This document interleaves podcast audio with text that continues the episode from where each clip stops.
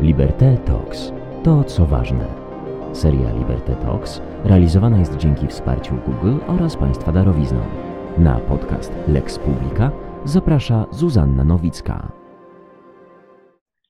Witam bardzo serdecznie. Ja nazywam się Zuzanna Nowicka, a to jest podcast Liberty Talks Lex Publica. Moim dzisiejszym gościem jest Adam Ploszka, adwokat, doktor nauk prawnych, adiunkt w Zakładzie Praw Człowieka na Uniwersytecie Warszawskim, a od września Max Weber Fellow na Indiana University Institute. Cześć Adam, dziękuję, że przyjąłeś moje zaproszenie.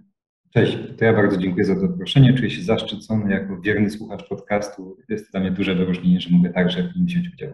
Bardzo mi miło. Słuchaj, zacznijmy od pytania nieprawniczego. Cytując Adrianę Porowską, która jest prezeską Kamiliańskiej Misji Pomocy Społecznej, bezdomność to nie wybór, bezdomność to cały ciąg zdarzeń. Jak wygląda droga do bezdomności? To jest bardzo cenne pytanie i bardzo trudno na nie odpowiedzieć jednoznacznie, ponieważ jest wiele dróg, które do tego prowadzi. Natomiast jedno słowo, które jest kluczowe w tym e, określeniu problemu bezdomności, to jest słowo kryzys. Bo zawsze jest jakiś kryzys w życiu człowieka, e, który ma różne, różne podłoża. Czasem jest to kryzys psychologiczny, e, czasem jest to kryzys finansowy. Bardzo często używa się takiego retorycznego chwytu w dyskusji, że trzy raty kredytu dzielą nas od bezdomności przy szalejącej inflacji i problemach, problemach związanych z pandemią, także dużo osób odkryło niestabilność zatrudnienia i to, że właściwie w każdej chwili, jeżeli znajdziemy się w trudnej sytuacji, możemy znaleźć się bardzo łatwo na bruku, na ulicy. Ale to także często są problemy e, związane z tym, w jakim środowisku dorastamy. Coraz częściej mówi się o bezdomności dzieci i młodzieży, e, która wynika z tego, że osoby nie miały dobrych wzorców e, procesie dorastania i już kończąc 18 lat dostawały zasadniczo wybór albo tkwić w przemocowym środowisku, w którym dorastały, albo ruszyć na swojej, często biorąc reklamówkę ze swoim dobytkiem, wyruszyć w miasto e, i próbować jakoś się odnaleźć. E, więc odpowiadając e, krótko na pytanie, tych przyczyn jest bardzo dużo, ale rację ma Adriana Proska, że to nie jest tak, że bezdomność jest przyczyną, czy też jakby jest wyborem. Ja przynajmniej nigdy zajmuję się tą tematyką już od kilku lat od strony prawnej, ale nigdy nie spotkałem się z tym, żeby osoba w kryzysie bezdomności, którą spotykałem, powiedziała, tak, chcę żyć jako osoba bezdomna. E, czasem te osoby tak e, zdarza im się mówić, że nie chcę pomocy, wolę żyć na ulicy, ale to jest zupełnie coś innego niż kwestia wyboru. Ja chcę tutaj żyć, ponieważ to mój pierwszy wybór, odrzucam dom i tu idę. To jest bardziej już kwestia pozostania w kryzysie i odrzucenia pomocy z różnych powodów, e, często po stronie, leżących po stronie psychologicznej. Rozumiem. Jeżeli to jest tak skomplikowana kwestia, to czy tej bezdomności da się jakoś przeciwdziałać? Naturalnie i co więcej, y, powinno się przeciwdziałać. To znaczy, to jest nawet obowiązek władz publicznych, gdy już mówimy o stronie prawnej.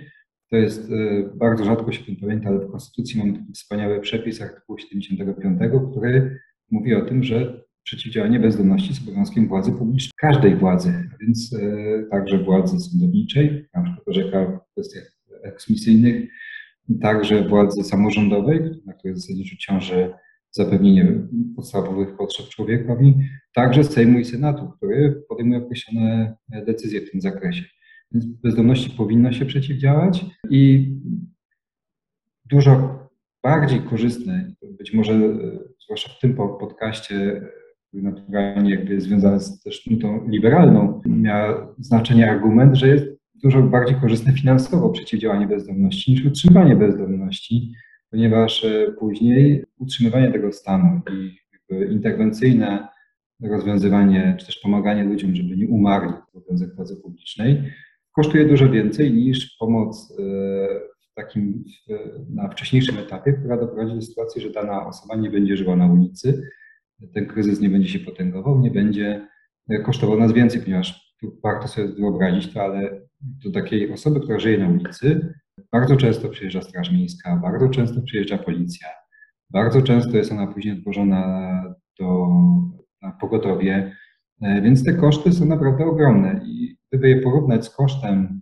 e, związanym z zagwarantowaniem lokalu socjalnego przez gminę, to zdecydowanie byłby to niższy koszt niż te ciągłe interwencje i leczenie osoby, która żyje w przestrzeni publicznej. E, ten wspomniany przez Ciebie artykuł 75 Konstytucji mm, zawiera takie zdanie, że władze publiczne prowadzą politykę sprzyjającą zaspokojeniu potrzeb mieszkaniowych obywateli, a w szczególności przeciwdziałają bezdomności. To bardzo ładnie brzmi, ale chciałam Cię spytać, gdybyś miał ocenić wła działania władzy w tym zakresie, to jaką ocenę byś im wystawił? Przyjmując skalę e, od 1 do 10, e, to byłaby coś w okolicach piątki, taka średnia ocena. Znaczy nie jest tak, że jest tragicznie i że władze w ogóle nie realizują tego obowiązku, ale też nie jest tak, że można byłoby powiedzieć, klaskać, że jesteśmy przykładem na skalę europejską, że jesteśmy ewenementem i sobie radzimy z problemem bezdomności tak jak nikt inny sobie nie radzi, bo też tak nie jest. E, z, z tym brzmieniem tego przepisu jest ten problem, że on jest dość ogólny i w związku z tym nie każdy e, rozumie, jakie obowiązki w konkrecie z niego wynikają i to jest też jakby cała próba przez Trybunał Konstytucyjny przez lata wyinterpretowania, co z tego przepisu wynika.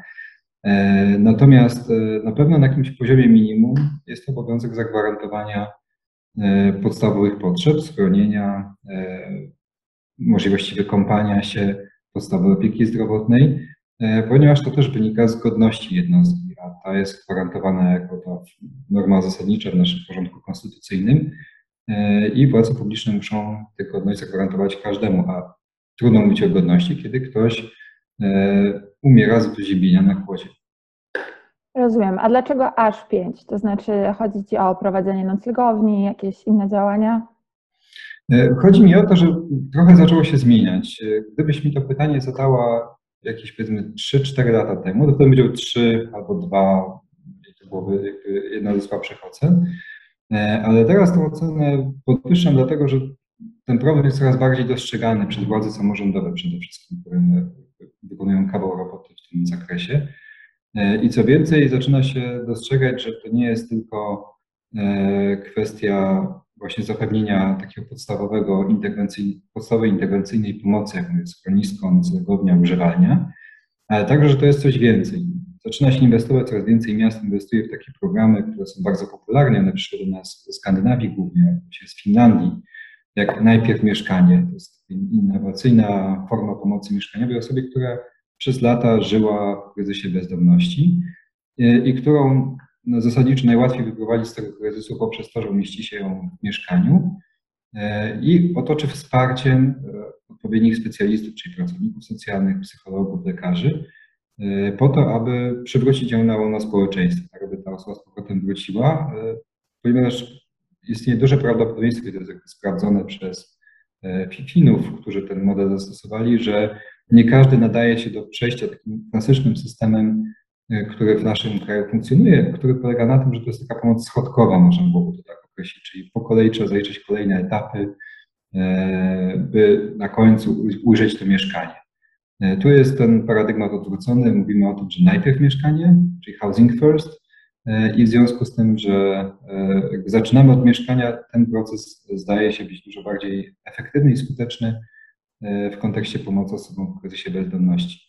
I to jeszcze ostatni e, element odpowiedzi na to pytanie, dlaczego podwyższyłem tę ocenę w kontekście władz samorządowych, e, ponieważ w kontekście władz centralnych tutaj trzeba jakby też wyraźnie to powiedzieć, jest bardzo niewielkie zaangażowanie w rozwiązanie tego problemu. I to jest eufemistyczne określenie niewielkie, ponieważ naprawdę niewiele się dzieje, ale przede wszystkim brakuje koordynacji na poziomie centralnym i koordynacji. To było jedno z pierwszych wystąpień Rzecznika Praw Obywatelskich Adama Bodnara, jeszcze gdy on objął swoje stanowisko, żeby utworzyć e, taką jednostkę w rządzie, pełnomocnika do spraw wykluczenia społecznego czy przeciwdziałania bezdomności. I wydaje się, że to jest jakiś dziwny pomysł, który po co, dlaczego jedna z pierwszych inicjatyw, widząc tyle problemów, które jest na forum bezdomności, miałaby dotyczyć akurat tego. E, I okazuje się, że jest w tym pewna głębsza myśl związana z tym, że bezdomność jest problemem na tyle kompleksowym, że dotyka szeregu resortów. Nie tylko resortu pomocy społecznej, jak e, zwykle widzi się ten problem, ale właśnie resortu zdrowia, resortu budownictwa e, i jeszcze można było znaleźć pewnie kilka innych. W związku z tym ta koordynacja działań na poziomie centralnym byłaby niezwykle ważna, ale jej niestety nie ma. Natomiast tutaj właśnie jest to, co jeszcze chciałem powiedzieć, bo odbiegłem od tematu, dlaczego chcę chwalę, władze samorządowe. E, więc chwalę dlatego, że coraz częściej zaczyna się podchodzić do bezdomności w oparciu o prawa człowieka. I tutaj zwłaszcza chciałbym wskazać Gdańsk, który przyjął Gdańską Kartę Praw Osób w kryzysie bezdomności i Warszawę, która pracuje nad tą kartę i z tego, co ogłaszano przynajmniej publicznie, mniej więcej w lutym czy w marcu ma ona zostać przyjęta publicznie. Dzięki. E, a powiedz mi, e, wspomniałeś już o tym, że o braku koordynacji na poziomie centralnym. Jakie jeszcze, czego jeszcze brakuje? Dlaczego to jest tylko pięć? E, brakuje jeszcze zmiany niektórych przepisów, które, przynajmniej to mogę powiedzieć z strony prawnej, oczywiście najważniejszym problemem, który brakuje i który jest często w szeregu kwestiach społecznych, jest brak finansowania odpowiedniego. Znaczy, gdyby E, dużo większe wsparcie finansowe było przeznaczane przez budżetu państwa na rozwiązanie tego problemu, to pewnie byśmy już o nim nie mówili, albo przynajmniej mówili o nim jako o śladowej ilości, bo też warto dostrzec, że to jest problem, e, nie wspomnieliśmy o skali jeszcze, e, rzędu. Według statystyk oficjalnych 30 tysięcy osób w kryzysie bezdomności, według takiej rzetelnej, bardziej prawidłowej oceny gdzieś około 60 do 100 tysięcy osób w kryzysie bezdomności w Polsce jest.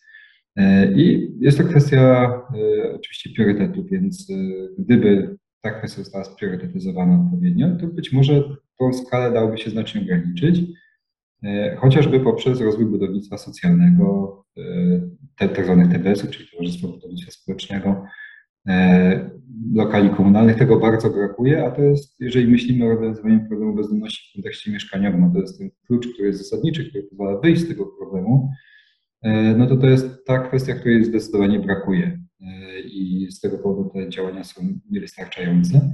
Ale jest też pewien opór e, ze strony władz centralnych w zakresie zmiany przepisów, które mogłyby pewne rzeczy ułatwić. Podam tu przykład, który był dość głośno, przynajmniej w tym środowisku bezdomnościowym, dyskutowany przez w zeszłym roku. To jest kwestia, wydaje się bardzo techniczna, ale określenia, która gmina jest właściwa do pomocy sobie w kryzysie bezdomności. I proszę sobie wyobrazić, że gdyby komuś z nas powinęła się noga musiał udać się po pomoc do e, swojego ośrodka pomocy społecznej, no to zasadniczo, dopóki nie jest osobą w kryzysie bezdomności, idzie do swojego e, ośrodka, który jest mniej więcej miejsce zamieszkania. I to jest łatwo zlokalizować, zwykle e, łatwo uzyskać informację, gdzie taki ośrodek jest. Natomiast problem robi się, gdy osoba traci mieszkanie i staje się osobą w kryzysie bezdomności, ponieważ wtedy e, musi szukać swojego miejsca, w którym uzyska pomoc, posługując się kryterium ostatniego miejsca zameldowania na pobyt stały. I to jest coś, co jest e, zupełnie paraliżującą instytucją w zakresie pomocy osobom w kryzysie bezdomności. Ponieważ proszę sobie wyobrazić, że na przykład, mogę być osobny na, na, swoim przykładzie, żyję przez ostatnie, zanim przyjechałem tu do Florencji, żyłem przez 10 lat e, w Warszawie ponad. Tam stworzyłem swoje centrum życiowe, tam mam znajomych, tam mam przyjaciół, tam rodzinę założyłem. E, coś właśnie się dzieje, sypie się moje życie, staje się w kryzysie bezdomności i muszę wracać do miejscowości, w której wcześniej miałem ten meldunek, zakładając, że go nie mam w Warszawie. E, która na miejscowością byłby Racibórz, czyli 400 km w Warszawie. E, I tam musiałbym się udać po pomoc, porzucając wszystko, co udało mi się osiągnąć do tego czasu, czyli po prostu zmieniając, zrywając wszystkie więzi, e, udać się do innego miejsca po pomocy. Czy to byłoby skuteczne, czy to pomogłoby mi wyjść z kryzysu bezdomności? Wątpię na swoim przypadku, a na bazie badań, które są wykonywane w tym zakresie, to potwierdza też tezę, że to nie jest skuteczne. I Rzecznik Praw Obywatelskich z organizacjami pozarządowymi, które zajmują się tym tematem, ze środowiskiem naukowym, apelowali do Ministerstwa Rodziny, Pracy, przepraszam, teraz zamyśliłem się, bo te nazwy ministerstwa się zmieniały, Rodziny, Pracy i Polityki Społecznej, teraz tak nazywa się, przepraszam, czy Rodziny i Polityki Społecznej, ponieważ Ministerstwo Pracy chyba jest już na zewnątrz, e, jako osobne ministerstwo, e, ale w każdym razie adresowano do pani minister Malą ten postulat, żeby dokonać zmiany przepisów tego, aby określić, że tym miejscem jest, tak jak w przypadku wszystkich, miejsce ostatniego pobytu, czy też zamieszkania, jeżeli nie możemy znaleźć miejsca zamieszkania, to miejsce pobytu.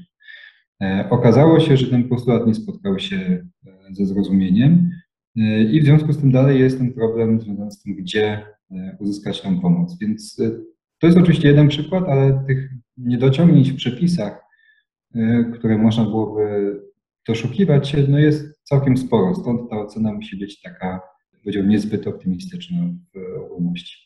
A jakie widzisz drugie największe Twoim zdaniem niedociągnięcie w przepisach? To jest y, trudne pytanie.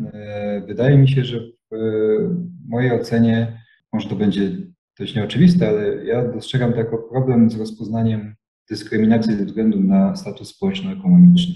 Y, to znaczy dyskusji, która toczy się w nauce prawa, jakby dostrzega się tę dyskryminację, zresztą jeden z odcinków podcastu też tego dotyczył, z różnych powodów i tam się wymienia różne przesłanki. Ja pamiętam właśnie z tej rozmowy E, którą słuchałem tego podcastu, że nawet właśnie wymieniając te przesłanki, e, twój rozmówca, czyli Filip Rak, e, pan mecenas wymieniał różne, ale nie padła przesłanka statusu społeczno-ekonomicznego. Nie padła dlatego, że o tym się nie mówi i to nie jest dostrzegane, pomimo że konstytucja mówi bardzo szeroko, z jakiejkolwiek przyczyny nikt nie może być dyskryminowany, to jednak nie przyjęło się tego dostrzegać jako przesłankę dyskryminacji. I w praktyce to ma bardzo kolosalne przełożenie, ponieważ y, można dostrzec szereg przejawów y, dyskryminacji osób w kryzysie bezdomności, począwszy od czegoś, co jest dla mnie najbardziej dojmujące i co najbardziej spowoduje moją złość, czyli dyskryminacji w kontekście stosowania przykład instytucji aresztu tymczasowego.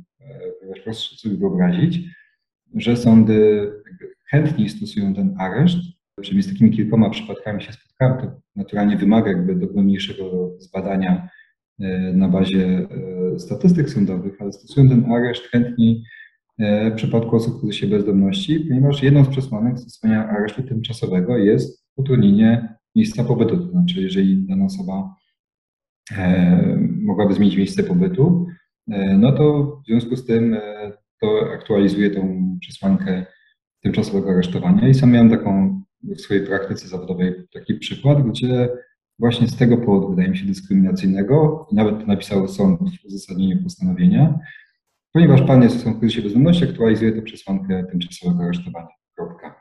Znaczy tam nie było kryzysie bezdomności, ponieważ to byłoby już zbyt fachowe określenie, ale ponieważ pan jest osobą bezdomną, no to należy go aresztować, żeby nam nie uciekł. No, wydaje mi się, że takie podejście jest niezwykle krzywdzące i właśnie dyskryminacyjne. Więc jeżeli miałbym patrzeć z takiej szerszej perspektywy, to to byłaby druga kwestia, czyli niedostrzeganie tego, że można dyskryminować ze względu na status społeczno-ekonomiczny. Co więcej, e, są takie badania, które były publikowane w różnych międzynarodowych czasopismach, e, dotyczące tego, co się dzieje, gdy się taką przesłankę wprowadzi do ustawodawstwa wprost, e, się określi, że wtedy rośnie dostrzeżenie tego zjawiska. Więc ponieważ nasze ustawodawstwo jest bardzo kulawe w tym zakresie, o czym był podcast wcześniejszy, e, jakby, ponieważ nie dostrzega tej przesłanki, to także i e, w praktyce stosowania prawa nie dostrzega się.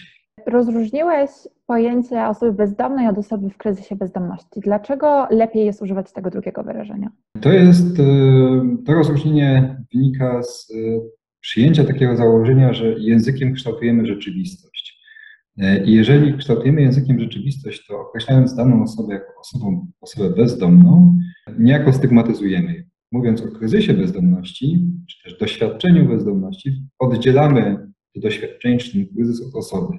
Znaczy pokazujemy, że to jest coś, co towarzyszy tej osobie, jest być może czymś przejściowym, ale nie jest czymś, co definiuje tę osobę. I to jest z perspektywy osób, które doświadczają tego, jest dość istotne, ponieważ właśnie to postrzeganie, stereotypy, które też narosły wokół e, zjawiska bezdomności, no są dość, e, dość brutalne i dość, e, bym powiedział, wykluczające ze społeczeństwa, więc wykonywanie takiego ruchu i posługiwanie się tym sformułowaniem jest czymś, wydaje mi się, słusznym ze względu na strategię rozwiązania tego problemu kryzysu bezdomności.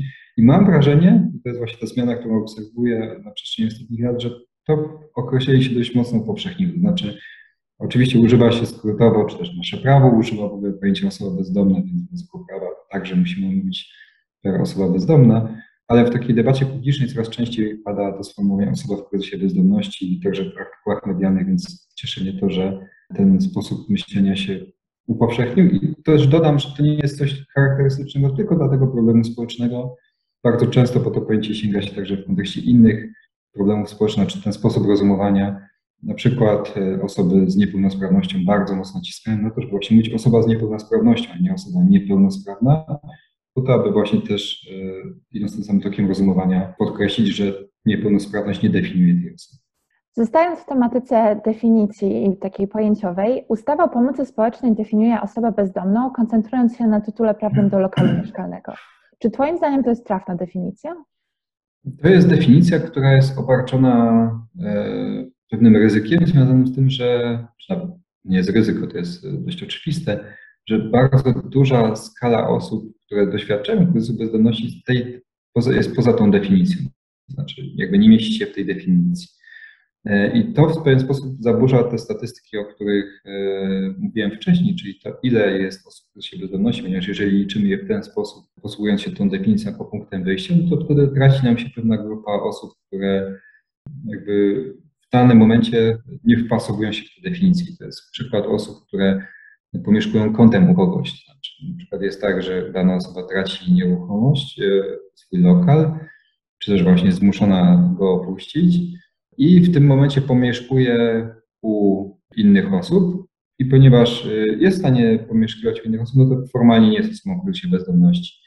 I to był też przykład jednej ze spraw, którą przed laty prowadziłem jeszcze w Helsińskiej Fundacji Praw Człowieka, kiedy pracowałem tam, gdzie właśnie był pan, który e, wpadł właśnie taką pułapkę, że był osobą w kryzysie bezdomności, nie miał gdzie mieszkać, ale ponieważ miał znajomego, który wcześniej z tego kryzysu wyszedł i pozwolił mu mówić, to pomieszkaj u mnie, tak kątem, żeby nie było, żebyś nie musiał na ulicy mieszkać, e, to ponieważ zaczął u niego pomieszkać kątem, bez żadnego tytułu do tego lokalu, ale miał po prostu schronienie nad głową, no to wypadł z tej definicji, w związku z tym wypadł z możliwości udzielenia mu pomocy.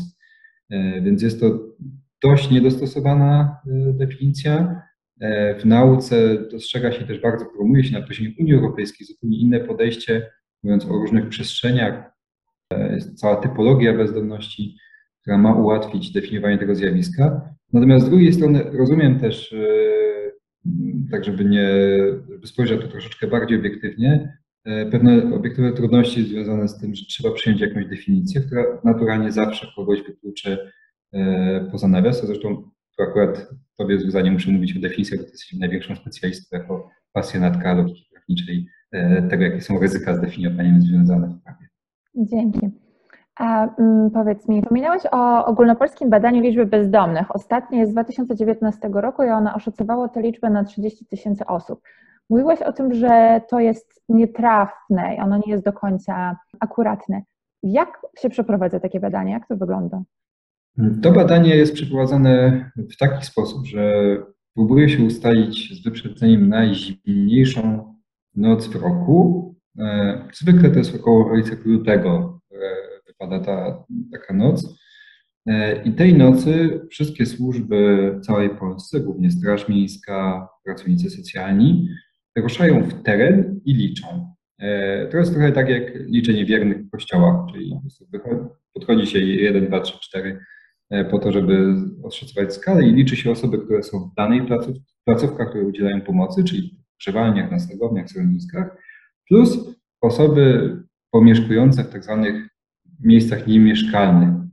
To jest piękna kategoria, pod którą się kryją wszystkie takie przestrzenie jak mosty pod mostami, ziemianki w lesie, śmietniki, klatki schodowe e, i cały szereg różnych miejsc, w których nawet nie, nie, potrafilibyśmy sobie tego wyobrazić, gdzie mogą mieszkać osoby z bezdomności, ale właśnie w takich miejscach te osoby przebywają.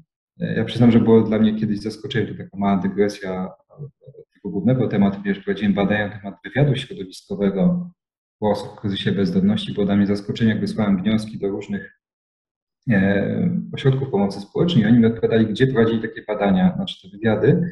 I okazywało się właśnie w kontekście Warszawy, że to były na jakieś lepianki w lesie kabackim, że ktoś mieszka, e, sobie buduje coś w lesie i tam w namiocie mieszka e, i tam się udają pracownicy, żeby mu pomóc.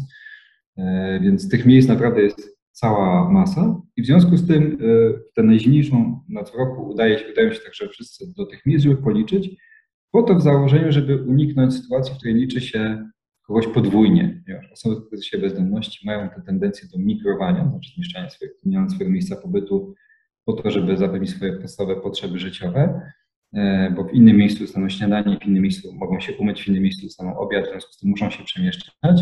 E, I z tego powodu robi się to w nocy po to, żeby e, ustalić właśnie te wszystkie, jakby uniknąć tego podwójnego liczenia. I faktycznie wychodzi taka inna liczba, ale właśnie z tego badania na przykład, nawiązując do wcześniejszego odpowiedzi na pytanie, unikają wszystkie te osoby, które właśnie pomieszkują kogoś, czy też które znajdują się w tym momencie w autobusie. To jest na przykład coś, co było dla mnie odkryciem w przypadku bezdomności młodzieży, że bardzo dużo osób młodych spędza swoje noce w autobusach linii nocnych. Znaczy wsiada do autobusu, znajduje najdłuższą linię i tam po prostu przesypia, e, przewożąc się po Warszawie po to, żeby e, jakby nie być w noclegowni, e, w której no, też jakby ten standard jest różny. Są noclegownie, które spełniają bardzo dobry standard, są też noclegownie, których osoby, które się bezdomności same mówią, że nie pójdą tam, ponieważ pójdę i przyniosę na sobie masę z powrotem, jak będę chodził różnych robaków, które tam są w tym miejscu, więc wolę już spać na dworze niż pójść po taką pomoc, e, która w żaden sposób nie pomaga. W związku z tym właśnie jakby ta metoda jest niedoskonała i nie oddaje pewnej skali, a jest to liczenie o tyle istotne, że właśnie na tej podstawie władza stara się programować swoje działania.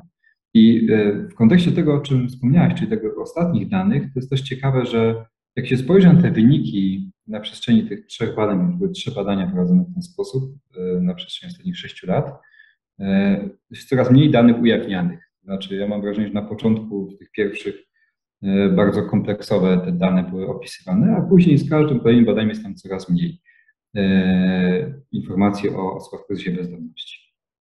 E, te badania pokazują też, e, odnotowały spadek w stosunku do ostatniego badania, chyba o około, jeżeli dobrze pamiętam, około 9%. Czy to jest rzeczywisty spadek osób, e, liczby osób w kryzysie bezdomności, Twoim zdaniem?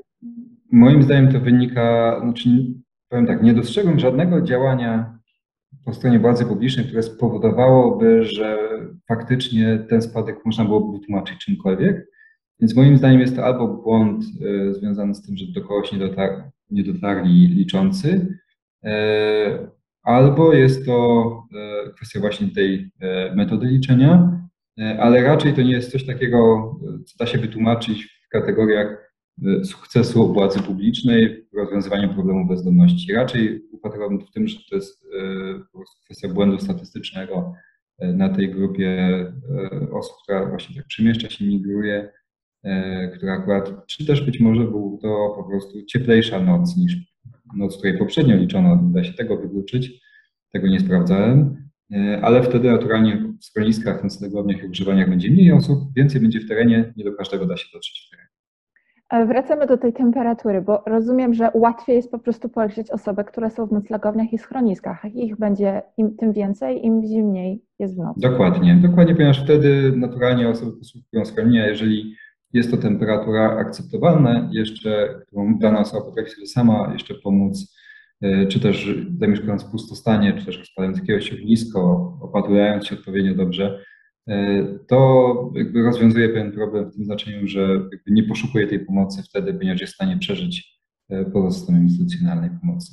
A czy to nie wydaje się być trochę kontrintuicyjne, że te osoby wolą y, mieszkać poza takim schroniskiem?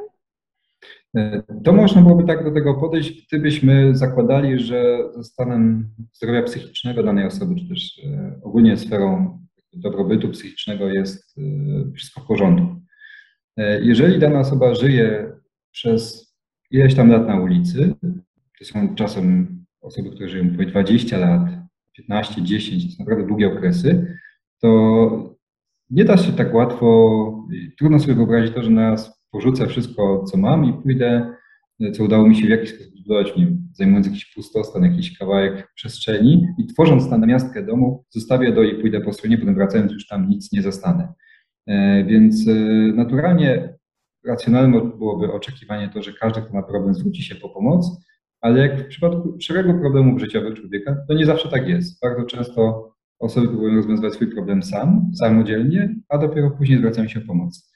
To jest też być może stereotypowe i to wymaga pogłębionych badań socjologicznych, e, ale niewątpliwie w populacji osób, które się bezdomności dominują mężczyźni. Jest dużo mniej kobiet, e, które doświadczają bezdomności, chociaż też takie są. Są schroniska e, noclegownie dla, przeznaczone dla kobiet. I co istotne i ciekawe, właśnie to obrazuje pewną tendencję, że być może poprzez proces socjalizacji, tutaj wykraczam poza swoją specjalizację, to, to zastrzeżenie być może, mężczyznom jest dużo trudniej poprosić o pomoc. E, stąd e, potrafią żyć na ulicy, potrafią zorganizować sobie w ten sposób życie, co jest jeszcze oczywiście nawarstwione różnymi problemami, które im towarzyszą, zamiast pójść po pomoc.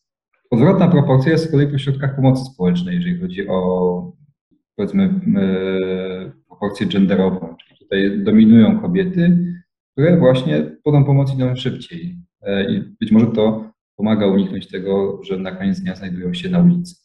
E, jest to trudne do jednoznacznego stwierdzenia, ale na pewno nie możemy przyjmować perspektywy e, zdrowej, funkcjonującej w społeczeństwie jednostki, która naturalnie dla niej lepszym rozwiązaniem byłoby to, żeby pójść do noclegowni, niż to, żeby być na ulicy.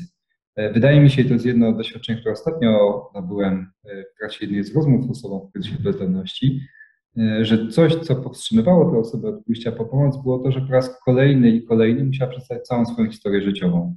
E, skąd, dlaczego to się stało i to kompletnie obcym osobom, bo za każdym razem przychodzę do noclegowni, w której można być przez określony czas, e, no musiała opowiadać swoją historię, co to spowodowało, jak, dlaczego i koniec końców to było za dużo.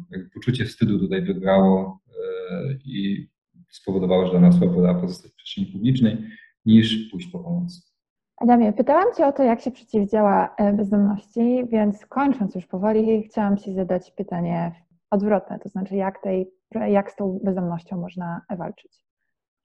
E, najlepiej byłoby, gdyby, i to byłoby najwłaściwie najbardziej skuteczne rozwiązanie, gdybyśmy pomyśleli o prewencji bezdomności. Znaczy, gdyby e, pojawiały się osoby w odpowiednim momencie, które by pozwoliły uniknąć jakby popadnięcia w ten kryzys. E, I tu myślę przede wszystkim o kwestiach zadłużeń różnych, e, zwłaszcza zadłużeń czynszowych, które się pojawiają e, i które dopiero bardzo często sprawy się toczą, osoby w kryzysie bezdomności wtedy jeszcze nie, ale za chwilę będące nie mają tego świadomości. Czy też na przykład odpowiednia praca z osobami, które opuszczają na przykład zakłady karne, czy różne inne instytucjonalne jednostki, jak piecza zastępcza, e, jak e, szpitale psychiatryczne, w których przebywają przez e, wiele lat te osoby. Gdyby na tamtym etapie, trochę wcześniej, ktoś pomyślał i udzielił pomocy, kierując daną osobę, odpowiednio ją wyposażając w odpowiednie narzędzia, chociażby dowód osobisty. Często to jest podstawowy problem, że osoba w kryzysie bezdomności nie ma dowodu. To wydaje się, że byłoby to trochę łatwiej. No i naturalnie jeszcze tym ostatnim elementem można byłoby wskazywać cały szereg, ale wydaje mi się, że elementem niedocenianym, ale który jest bardzo ważny, jest zmiana społecznego postrzegania osób w kryzysie bezdomności. Tym bardziej dziękuję Ci, Zuza, za tą rozmowę, bo zakładam, że każda taka rozmowa przyczynia się do tego, że trochę zmienia się nasz obraz osób w kryzysie bezdomności. Z tego stereotypowego pana pijaka, który woła za nami kierowniku, kierowniczko, poratuje pani pan pięcioma złotymi, osobę, dostrzeżenie tej, w tym człowieku osoby, która może potrzebować pomocy. E, I każdy ze słuchaczy i słuchaczek tego podcastu może zrobić bardzo prostą rzecz, widząc taką osobę w się bezdomności, podejść do niej, zapytać o potrzeby. Nie zawsze trzeba wspomagać ją finansowo, ale zawsze można ją pokierować, gdzie może uzyskać pomoc, e, czy w przypadku mrozu albo dużego upału, to jest też drugie spektrum, które jest problematyczne dla osób w się bezdomności. Można też zawsze zadzwonić na Straż Miejską, poinformować, że widzę osobę śpiącą e, na przystanku. E, poproszę o przyjechanie, by ta osoba nie zamarzła na mrozie. Więc e, budowanie świadomości społecznej to jest też bardzo ważny element tego, aby w przyszłości ten problem został zminimalizowany, o ile nie dałoby się go całkowicie rozwiązać. A ja Ci dziękuję za tę naprawdę bardzo interesującą rozmowę i wyczerpujące odpowiedzi. A na sam koniec każdemu słuchaczowi i słuchaczce, którego zainteresowała ta tematyka i chciałby się dowiedzieć trochę więcej, polecam podcast Głos w Sprawie prowadzony przez Społeczność Studenckiego Koła Naukowego imienia Pauliny Kuczewskiej-Rejschmidt, którą miałam zaszczyt współtworzyć. Gościem jednego z odcinków jest dr Adam Ploszka, a jeszcze innego pani Adriana Porowska, właśnie wspomniana prezeska Kamiliańskiej Misji Pomocy Społecznej. Jeszcze raz, Adam, bardzo Ci dziękuję. I... Bardzo dziękuję.